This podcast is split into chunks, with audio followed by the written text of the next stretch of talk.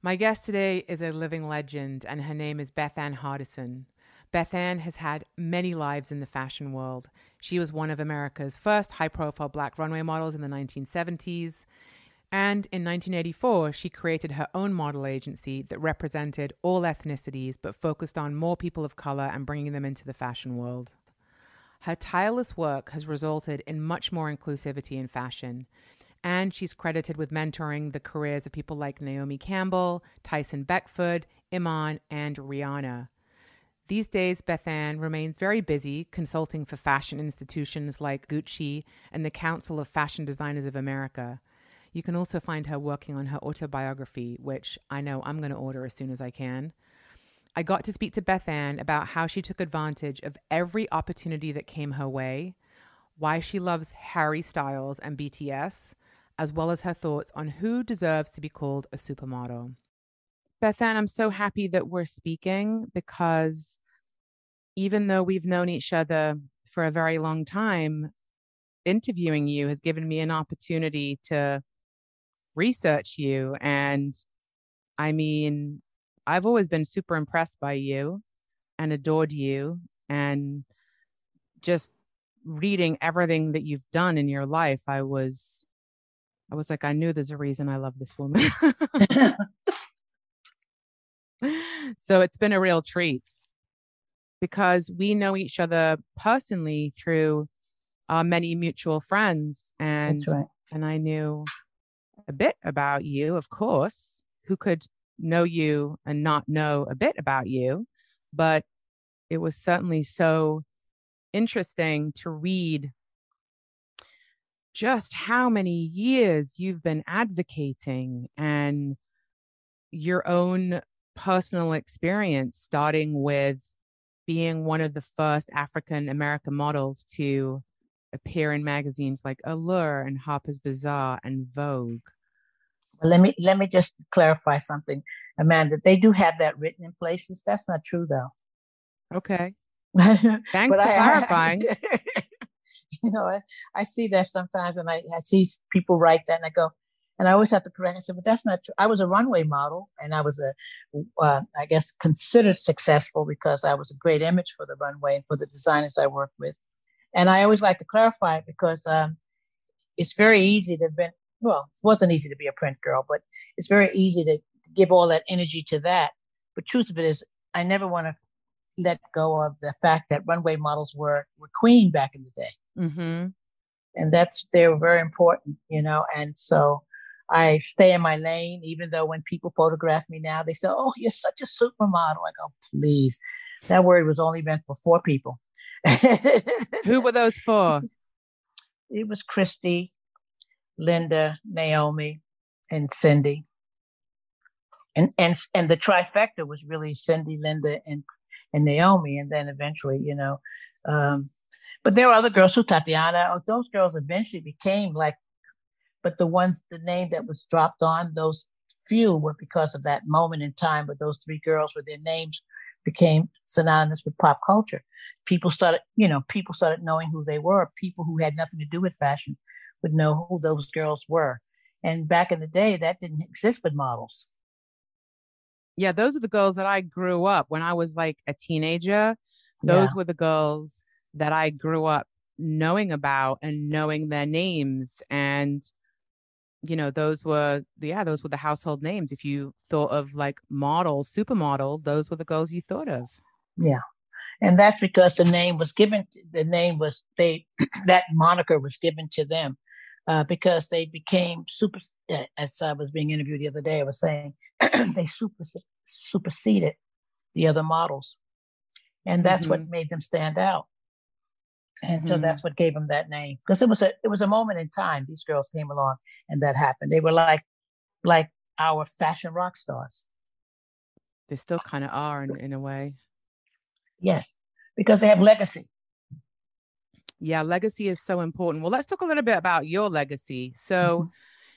at the time when, though, we're talking about the kind of first supermodels, really, at that time, that was the kind of mid 80s, early 90s.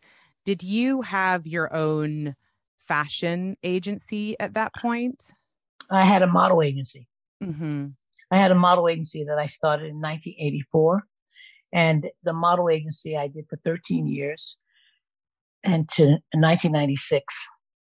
And then I stepped away from that, kept my office down in Tribeca. I moved into that office in 1984, had the agency. Um, and then, uh, yeah.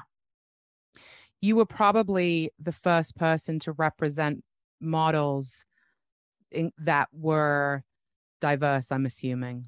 Yeah, that that that really, um, I would say, with more uh, consciousness, like you know, not really being conscious, but naturally conscious, because I was a woman of color.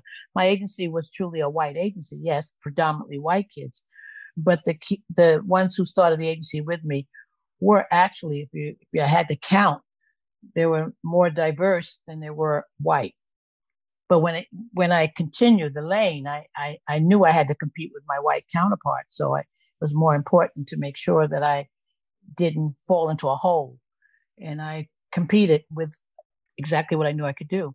So yes, there was a diversity that existed more with me because I started with, you know, uh, Asian girls and uh, Asian uh, Latina girls, and uh, Nick came along with me at that time, and he started the agency with Nick Nick Kamen, and and um, I had you know uh, an Wait, African Nick girl. started the agency with you. Yeah. Okay, just for our listeners to know, Nick Kamen. Take a moment, huh? Yeah, it's a hard one. You know, it's not. That was that. That was really the hardest. I'm I'm someone who was raised to believe in death and and stuff, but Nick's getting sick. You know, I was through the whole journey because he was he was started see every time I go to London, he'd always see me, and he was supposed to come see me one afternoon right before I was leaving, and he he didn't come, and I didn't understand what happened. And he called me from the hospital, that was the first time he didn't know what was wrong. He just said, I, am really feeling bad. And, my, and I just had to come to the hospital. They want to keep me. So I said, okay, I'll try to get by before I leave tomorrow. Tell me the name of the hospital, blah, blah, blah. But then he called me back and he said, listen, don't come. They're just trying to do some tests. And then the journey started. Yeah. Oh, Bethann. So just for our listeners to know, um, Nick Kamen, it was hard. It's it's hard for me to say was yeah. Because I want to say is, but yeah. Nick Kamen was Bethann's very dear friend and my boyfriend for many years, and my dear beloved friend. And he died recently from cancer. Yeah. And yeah. um yeah, I haven't really spoken about this. So yeah, it's a hard one. I, yeah, that just it's funny. People pass and you know they're very close to you, but you know this one was really hard for me. I, I and everyone who knew him knew me knew it would be.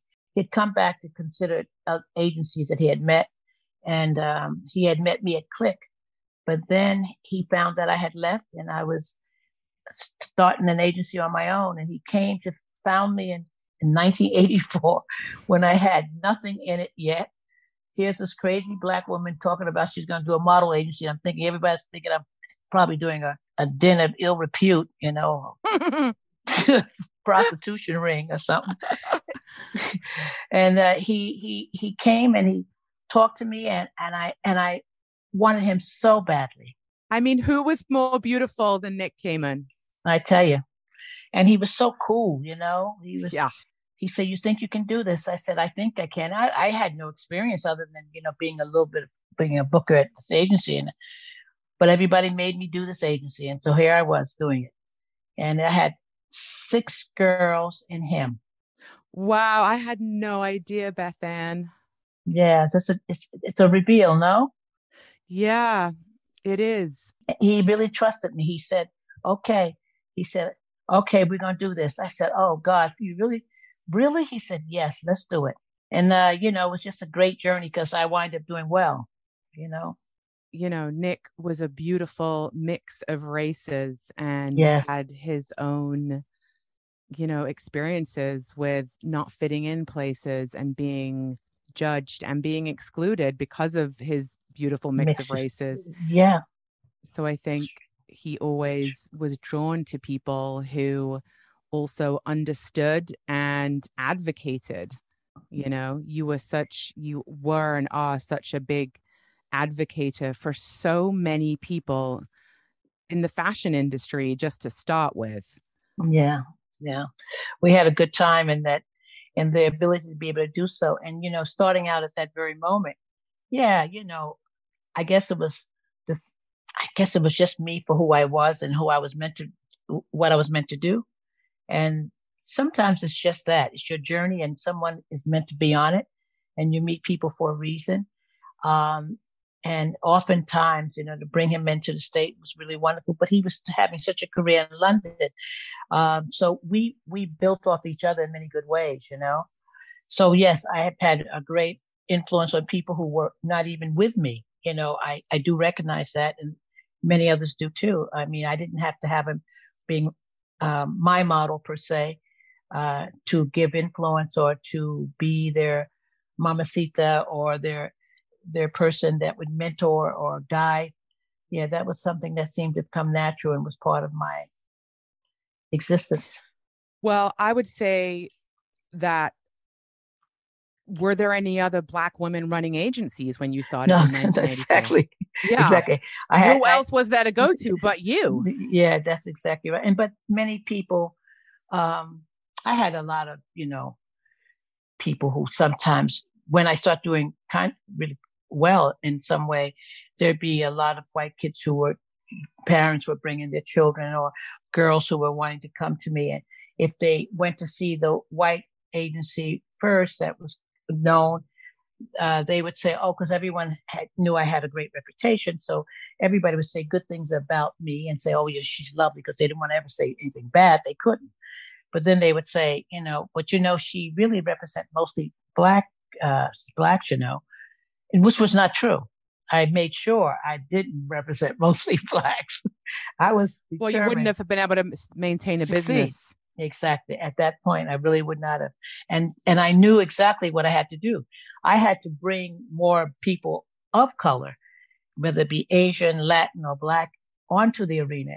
And having a white model agency, I'd have more power doing it. So smart, so smart. Bethann, you have been pioneering from an early age. What do you think it is within you that from so early on in your life was sparked this desire to create positive change?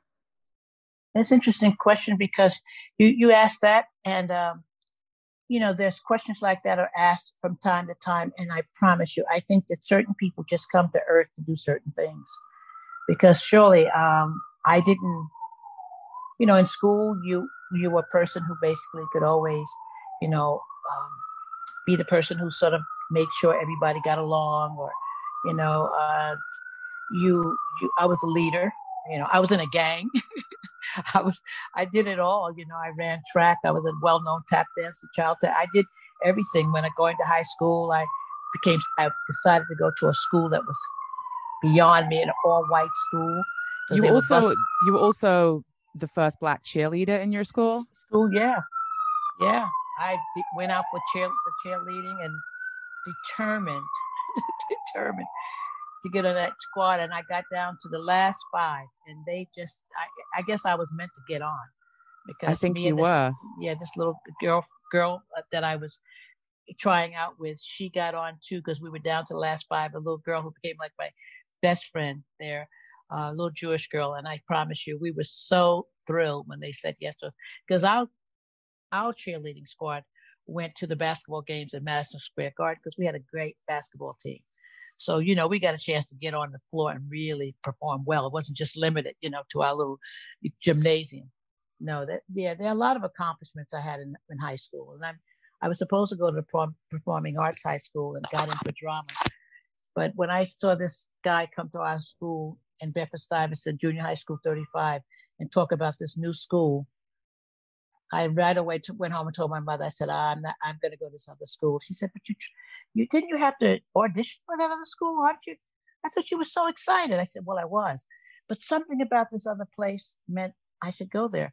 And going to that high school was the best decision I made because I, I, you know, I just, I led. I became a leader. People, the school classes would elect me for things, and it was just great.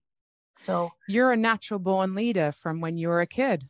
From a from a time that I now that I'm writing and talking about my life, I recognize that. Mm-hmm. You know, you start thinking, you start seeing from seventh grade to eight, you know, from seven year old to eight years old, and the things that you did and and how you were protected by some of the boys, how people took care of you, how things were.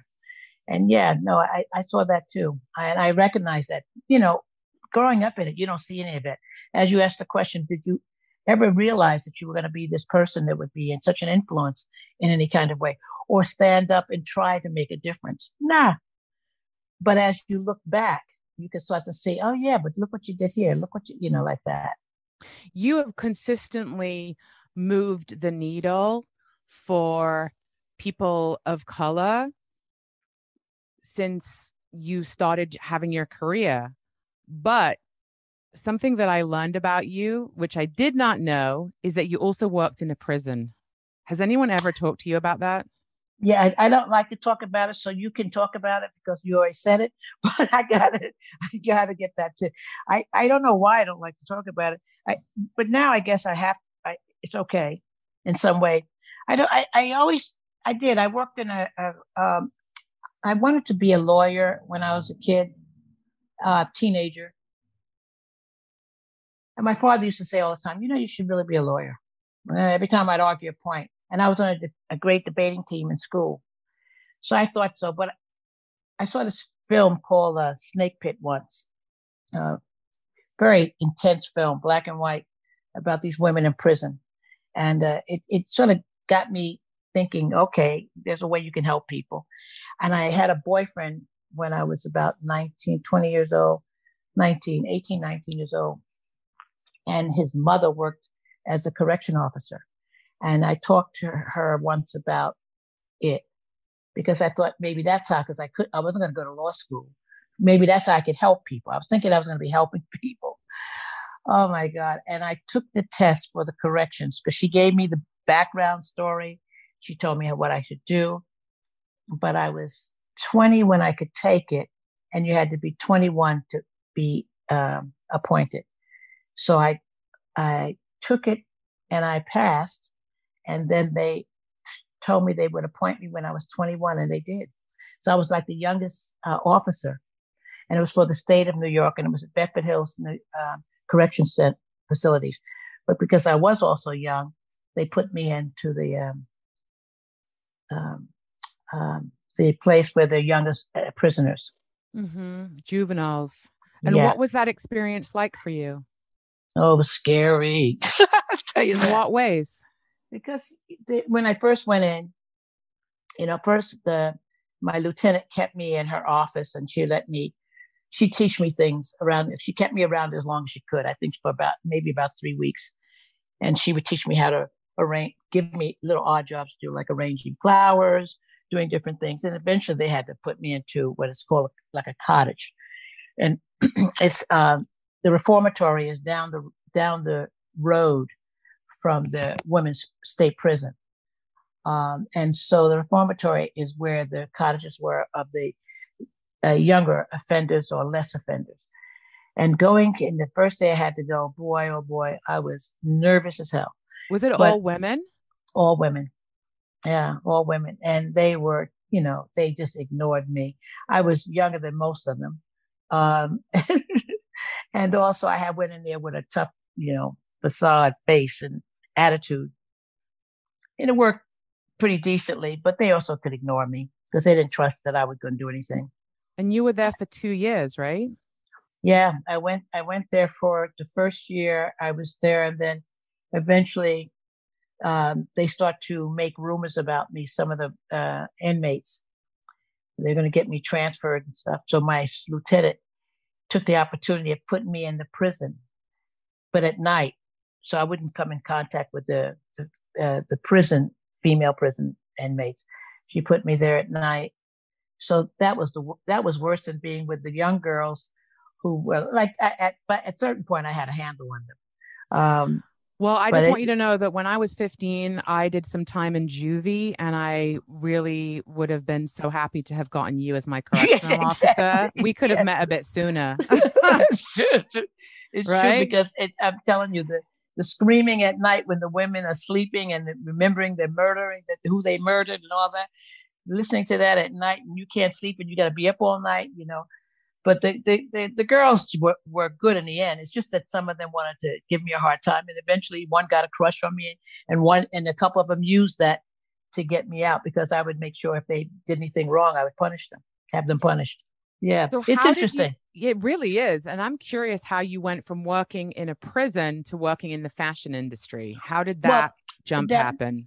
Yeah, that was just a, that, that's why I, I really am going to have that taken out of my, I think I mentioned in my book, maybe I mentioned I have to, I guess I did when I'm writing, but I like to take it off because it makes no sense.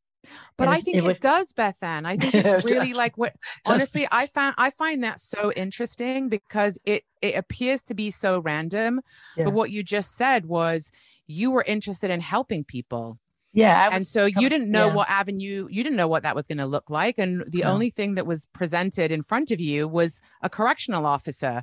So yeah. you were like, oh, maybe I could help people that way. Ultimately yeah. your desire to help people has been the through line of your entire career starting with being a correctional officer. So for me it makes a lot of sense. Well in in the essence of it uh, i i find I, when i first noticed that it was in my on my website or something somebody told me i was like where'd you hear this? They said it's on your website. I said it is? And then i thought okay. Well going back to um with your your your statement Oh yeah, how did I jump from one to the other? Yes, it wasn't like a jumping. First of all, I come out of I come from the, the garment business, and I, I like to clarify that always because you know the fashion industry, this world that everyone is so um, under its umbrella to the point that if you saw, as I always say, if you saw a button on a shirt, people say they're in the fashion industry. Yeah, right. You know, and for me, it's um, the garment industry is such a wonderful place to have come from um, and to learn from. And I learned so much. I was just looking for a job after I got out of um, uh, out of Bedford Hills and all. I just, you know, once again, you go back to the New York Times, look through the unemployment section, see what's available, and I saw something that was in uh, was a button factory, and uh, and it was in the garment district. And I went, I got, and I got an appointment, and I applied for it, and that was the beginning of me being in the industry of apparel. Mm. Wow, what a journey you've had and and you're still working. You're still working. I mean, it's yeah. incredible to me that that you've had such a phenomenal and you still have such a vibrant career. How many years have you been working now? You know, it's interesting uh, to say this, um, Amanda, because of my. Bethann, I'm so happy you find my questions interesting. I really am. If you did not, I would be feeling like I was letting you down here. no, it really is because uh, my driver who picked me up today, he had to cease from uh, um, India, Karachi, in fact. I think Karachi, in fact. And he's known me for a little while. He said, he said this conversation that you basically having with me, how he is, and his wife are so impressed with me because of the fact that I live alone and I go into this mount, this, this, this forest and live in this house by myself. He's always so concerned for me. He doesn't see me with family around me. He doesn't see I have a mate per se. And he just wonders at this age, you just told me he didn't pick me up, but I just went to Italy for four days, came back, went to a gala, went to Harry Styles' show the next night, then flew Damn, down to Bethann. And then and then one night Harry Detroit. Styles. One night Harry Styles. Then flew down to to Detroit to go to the Malcolm X uh, opera and then come back. He said, "Who does that?" Someone that doesn't have a partner and a bunch of kids. it That's helps. the truth. That's the truth. It helps. So I think it really is. It is something that has has been a quite a, an interesting thing to me too. I mean, you know, you recognize your time on earth and you, you're happy as my doctors all are that God, you're just something we need to clone because you're just healthy. Mm-hmm. Well, you know, there are things that begin to ache and your body, you know, just start to, you know, compress and you start to, you know, find things that are just so not as nimble and not as quick. I, I, I mentally, I really do do this. I, I follow. I'm a big fan of BTS, the K-pop band, and I. Oh my watched, god, I'm learning so much about you. Yeah, it's a very important thing to to be inspired by. This things. is an important Bethann fact that we need to we need to we need to have this on your website. This is for sure. You need because it helps me because um because they're great dancers. And because of it, I just watch just because I can do all the steps in my head. I'm a dancer. And I, I, and then you try to do some of them. You can do some of them, you know, if you get up, because I can always still move and dance. So I think the important thing really is like how you you live your life, and uh, how important you make your life to you, you know. Um, and not. I'm lucky that I'm not much of a follower. I don't. I, I have. You know. I don't go down the yellow brick road so easily. I yeah. You've to, created your own path. Yeah. I. I mean, if I am truly a, a. I mean, I know you're a trailblazer. He, I'm just yes. gonna say it, Bethann. You yeah. are an OG trailblazer, and you have brought so many people along with you, and that is your compassionate heart that has wanted so many people who have been on the sidelines to be able to succeed. It's interesting. Good point. You like no, that point too. yeah, yeah. No, it's a good point. I mean, you do care very much about many other people, and it is something you have to have a great deal of natural compassion uh, for others. And I think it's and and not be as as judgmental. I think judge being judgmental comes when you're older, and surely I I find that I could live a lot with less, and I think that comes from deciding what what you need and what you don't. And I do think it's important to. I'm lucky enough to to live a, more useful mind, uh, and I think that has a lot to do with helps me a lot to be who I am too. And most of the people that I'm surrounded by are much far younger than I, because that's just the way it's always been. I mean, I am a mama mamacita to many people, and you are, and and it really just comes that way. And there are not many people. Like, I mean, I, how many people am I going to get to go see Harry Styles with me? Well, my I age. think, may- yeah, I don't know. Age. You know, I think you probably had quite a few people who would have done that, though. You know, well, if I'm you trying- had the tickets, if you were holding the tickets for Harry Styles no. one night only, I can think of I bet you had a few people who wanted that ticket. Well, you know what's more important? What I'm trying to do, I'm working on right now, is to try to get management to please come come back to the point that he needs to be seen in a small venue. Mm. So I've been talking about this for a while now. So now I, I, haven't gotten a chance to write back and tell them, you know, how much I enjoyed and all that. But they know I'm coming at them again. As Harry used to say to me, just keep, I tell him, I said, I'm poking, I'm poking Jeff, I'm poking him he said, "Keep poking, keep poking," because I really yeah. think that there be more, more, more people a little bit more serious would appreciate hearing what I know about him before, uh, you know, before going into a in a stadium and being with those screaming uh, fans. That's not the moneymaker, you know. It's, it's like not the other one's not the moneymaker, but no. since they're making so much money, they could just slice like a David Bowie would do. They could slice in a a moment or two in small venues because they have nothing to lose. You know, he's going to yeah. do 15 nights at at Madison Square Garden. Oh, I know. That. I heard that the other day. I My mean, husband, The Strokes, did one night there, and we were talking about how Harry Styles was doing 15 and how just yeah. epic that was. But hang on is. a second. You mentioned David Bowie. I yes. interviewed Iman, and yes. you Yes. Were part of that interview too. Yes. It yeah, was really that... it was um it was a beautiful honor to be able to interview her because what an incredibly iconic woman who also shared such immense lasting and deep love with her husband David Bowie and it was oh, such a yeah. beautiful um, honor for me to be able to interview you both together that was yeah, a couple of that, years ago. That's right. That was the first. I think that's the first interview she talked about. Mm-hmm. She had first interview she had done since then. Yeah. Yeah, I remember we very going, well. I think, think we were going. To we went either before going to Paris after. Yeah, no, that's very true. Yeah, he was very dear to me too.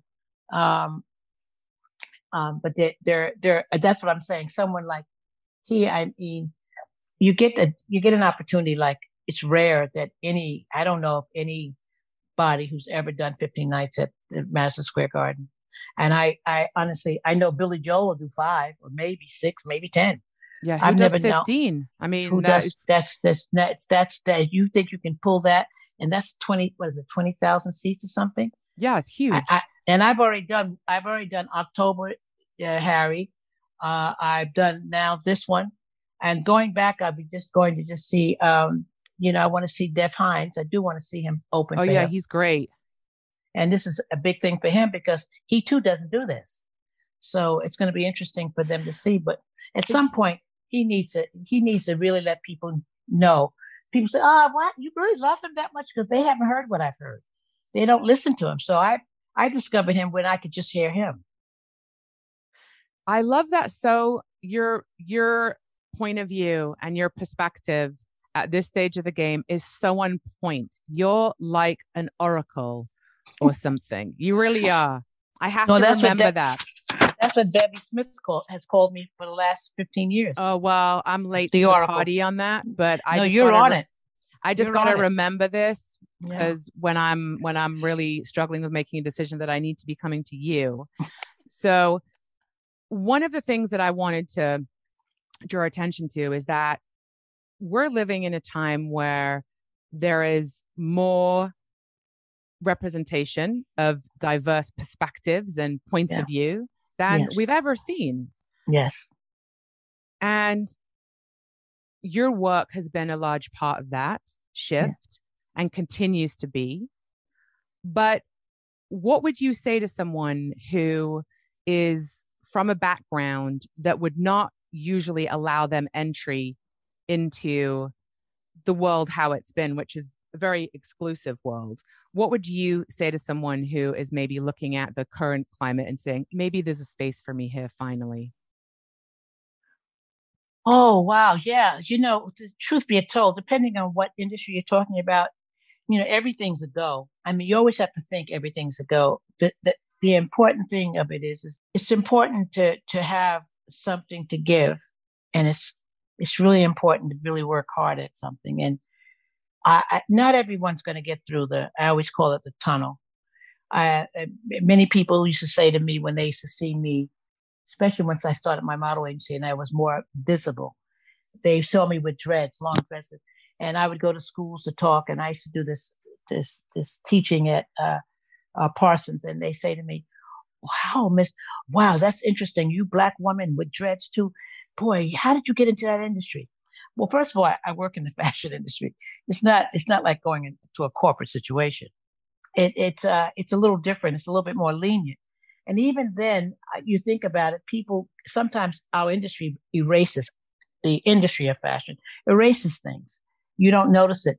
But you know, there was a time in this uh, this the the 60s and 70s where things start to change, even in that industry, where because New York and fashion and moment in time where things were really meant to change because of the movement prior to that, you know, when black was beautiful. That that that there was a saying before Black Lives Matter. And so they were naturally pushed from the Panthers and all to just make sure that naturally whites began to embrace a lot of black culture. So there was a lot of that then, and that's why you could see so many you there was a model agency called Black Beauty. A lot of actors and actresses came out of that that you would see, like the, the guy who who's a lead in in um in, in Shaft was he was in that agency. He was a model. So there were a lot of that that that existed. And then something changes, waves move in this industry. Well, in every area, I think that you can feel confident that right now things have opened up a lot. I still say to everyone, especially designers and designers, please, you know, recognize the fact that no one's going to last forever. Do your best to be the one that does. Mm. Because people need to really, especially in our industry where there are people called to design apparel or houseware, wherever. But I, my, my neighborhood is apparel. So when you're in that area, you have to know that it's, but so it's limiting in. It's a hard business to be in and it's a tough business to be in but you have to really learn the business really try to find a decent team and if not try to find more importantly to work for someone else first. Don't put it all on yourself. Right. Learn learn the skills and yes. don't and it's okay to it's okay to start small and not feel like you have to start you know at a certain success level because nobody does that. People no don't doesn't no doesn't. one like wakes up over and has overnight success really. There's everybody's got a journey of how they got to where they are today. Exactly. And oftentimes we think that you know because so much generations now see someone who's youngish looking successful they think they can be you tomorrow. They don't think there's they, they don't want to do what is called a decent apprenticeship or internship. They don't want to. They just want to get there. And truth be told it's very rare beings that really can jump start themselves off because they're so talented. And what they have at that moment is needed by an industry whatever industry. I don't it could be gaming, it could be anything. Well, gaming is much more interesting, but I mean, gaming, gaming, you you know how to do that, you pretty much got a job. But at the end of the day, it's just more important to really have your skills. And I think going to work for another, whether you be a photographer, uh, a, a designer, it's so good to learn the craft underneath someone else and build. And then you can go off and spend, and people will take you even more seriously. Yeah, that's very true. Well, let me let me ask you about the voices who inspired you in your life. Who are the most significant? If you could, I'm sure there's so many, but if you could pick a couple of people who really were role models for you that you either knew or didn't know, who would those people be? Hmm. Wow. I don't really have role models. I always try to think about that. I have people along the way that really taught me and encouraged me, but I never call them role models. I mean, there are people in, in the garment business. If it wasn't for those people, I wouldn't be Bethann, I think, today. I wouldn't have had the opportunities I had. I wouldn't have had the opportunity to learn or that they took time to teach me. And I was in low end dresses and junior dresses and button factories and things like that until I went and started to get out and be with like a designer like Willie Smith and then Stephen Burrows and on and on. But I don't, I mean, there are people who I do who, who really took me under their wing or educated me or gave me guidance. I wouldn't say mm-hmm. me, but, but gave me guidance. I don't, I don't, you know, even my father and my mother, I don't consider them role models because nothing that I do I don't know anyone else has done. Mm-hmm. And I don't get, I get all the, the, the, wisdom from between my dad, my mother, my grandmother, you know, uh, the two Jewish women I work for, the, the, the little Jewish woman that ran the Marty Gut Market Company. I mean, I can name those people and say those are the people who really gave me a foundation. Uh, or, you know, uh, Henry at Cab at, at Cabot Button Company who, who believed in me and took a chance. Those people, yes. But I, I look at them as, as pillars of strength that t- gave me uh, a start and, and believed in me enough to educate me about the most smallest things that you would think wouldn't mean anything to a lot of kids today, but meant everything to become someone to now. That's the thing about being a trailblazer. There is no path that has been created for you. You have to create your own. So mm. I'm not hmm. surprised to hear you say that. I also have not had role models, particularly. I've had many people that have helped me and guided me along the way, but I never had role models because when I started out hosting live late night television at age 15, nobody else who looked like me was my age was doing it. So I was like, fuck it. I guess I'll I'll uh, I'll create the path for this one. But you know, as you say that, it's very funny because for me too, like you know, being someone who was a a woman of color, primarily having a model agency that's, you know, you know, it's, you, you, you're, you're competing against your white counterparts. I, I don't have anyone I could go to and ask, how did you do this or how did you do that? Even as a model agent, because what I was doing was so going to be so different. And I couldn't, I couldn't go to Eileen Ford or, you're the only person who really, really in that industry I would say really had my back was Johnny Casablancas. Really? That he was I if anybody I have to say, everybody if they hear this will say, Oh, she's leaving me out. Well, in this case, I'm telling the truth. I, I you know, yes, I worked at an agency. Yeah, but then when I left, they tried to bury me. Yeah, but Johnny always had my back. I mean, as a he said, "How dare you go up and start an agency? Where's that place?" I said, "On Northmore." He said, "Never heard of it." I said, "I know. I'm trying to go someplace." He said, "What are you doing? Why didn't you tell me you're interested in this? Why don't you come work for me? I, you know, I'd give you a job." And I said, "I'm not looking for a job. I got to do this." He said, "You really got to do it on your own?" I said, "Yeah." He said, "Okay," and he had my back all wow. the time. I love to hear that story because I've heard a lot of stories about what a misogynist he was. So it makes not at all happy to hear this. No, I don't believe that's true at all. I've never felt that way about Johnny. I mean, Johnny was an attractive guy, and he did he he was a you know, and people were and he was charming, you know. But he really he did. He, he said, listen, there was a they had a whole thing with uh, model agencies where they had to like a foundation, and you had to join. And he told me, no, you don't join. He said, You don't need to join. He said, Anything you need to know, I'll call you and tell you. And he did. That way, there was no reason for me to join. And I'm so glad I didn't because when these women that wanted to sue all of the agencies, I wasn't a part of it. Hmm. he, he, yeah. he, he had my back all the time. He, I mean, and that's why it's crazy. Gerard Eileen was, I, I mean, I knew him. He too was a supporter, but not like Johnny is it possible that someone could be a support to you and also behave badly with women yeah as well because that's yeah. very possible yeah it happens it, it, it, does happen it happens with me because as iman always says but you always take up for the boys because when girls and guys fight and argue i always try to see the guy's side of it or i try to help the girl understand how she has to understand that you know come on there's a lot of limitations on that side. You know, you got to know what you're dealing with. She always says, you always seem to have an understanding. But no, I do. I, I, I do it. I think sometimes I have people say, well, a, a, lot of people respected you or they were afraid of you or they wouldn't dare.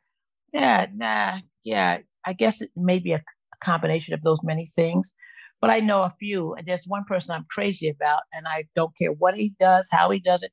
I'm going to help him. And if I got to sit down and have a because I know he's losing his his he's losing everything because of of actions.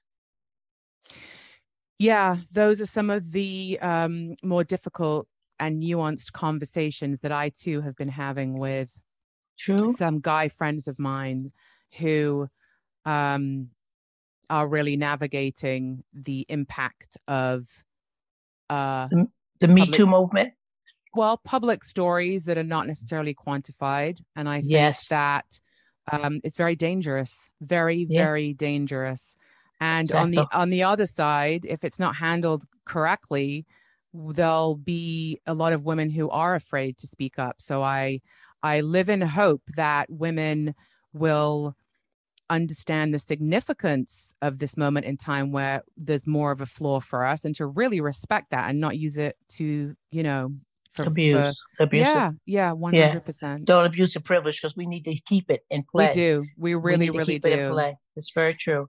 So, Bethann, what are you? What is exciting you now?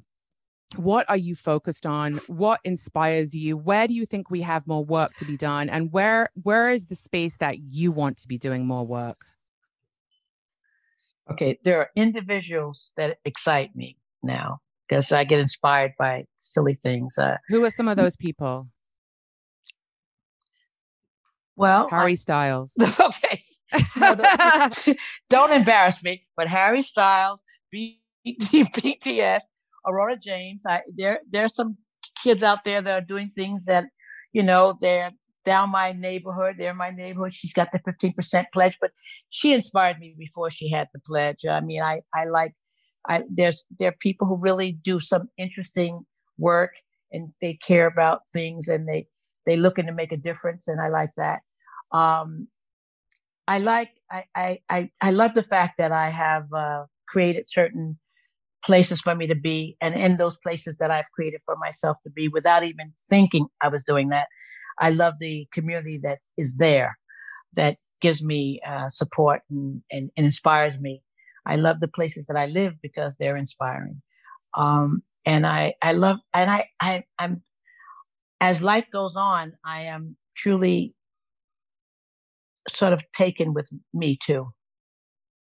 Uh, not me too, me too, but me myself. Mm-hmm, yourself, I, yeah, yeah, I am. I, I sort of uh, look at things. I go, wow, and I and I. The only thing I, I'm sort of disappointed is that I start to be not as strong in my body. Mm-hmm. That I mm-hmm. don't like. Not not that the physical self, not the internal mm-hmm. organs or anything. Um, that I I. Uh, the only thing I'm glad about is I still can make movement. I can still dance, do things like that. But I think it's it's important. Uh, there are people who you really appreciate, you know, in many ways. Your friends, I like a, uh, my long term relationship with Iman is very important. Even when we barely ever agree on hardly anything, sometimes when we're talking, which is David used to think was the funniest thing. And then you love each other, and you yeah. can you can love each other and have different perspectives, and that's okay. And that's its truth, and this is true. And she she cares very much about my time on earth. The when I leave this earth, she wants to make sure all my ducks are in a row, things that who's taking care of the, you know, because we're very real. We're both raised as Muslim kids, you know, so we, that's you know, beautiful. She's helping yeah. you prepare. Yeah. For yeah, when it's your time to pass on. That's right. And we are, we're straight up about that. So it's not like people. That's beautiful. Oh, yeah. I think that the most important things right now for me is really, uh, lightning loads. I like to purge, get rid of clothes, get rid of things in the house when you've got too much stuff. And uh, I think it's important. And I, and I just, I just love, uh, I, I, I like the respect that I'm given. Mm. And when well, it's not, I feel it's like crazy. you know what, Bethann?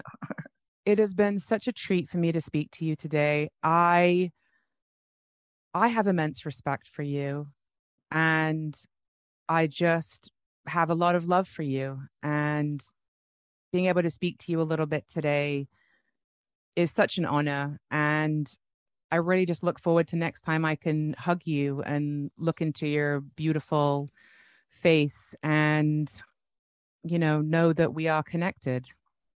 Well, you know, our, we do have that. And, uh, we have that for a lot of reasons as you, and as we basically first started the conversations with our Nick, that's for sure. And, uh, uh, I do want to see you when I'm out in the West, when you come East we need to just break uh, I don't know, break that moment where we don't and yet we think we will and just do.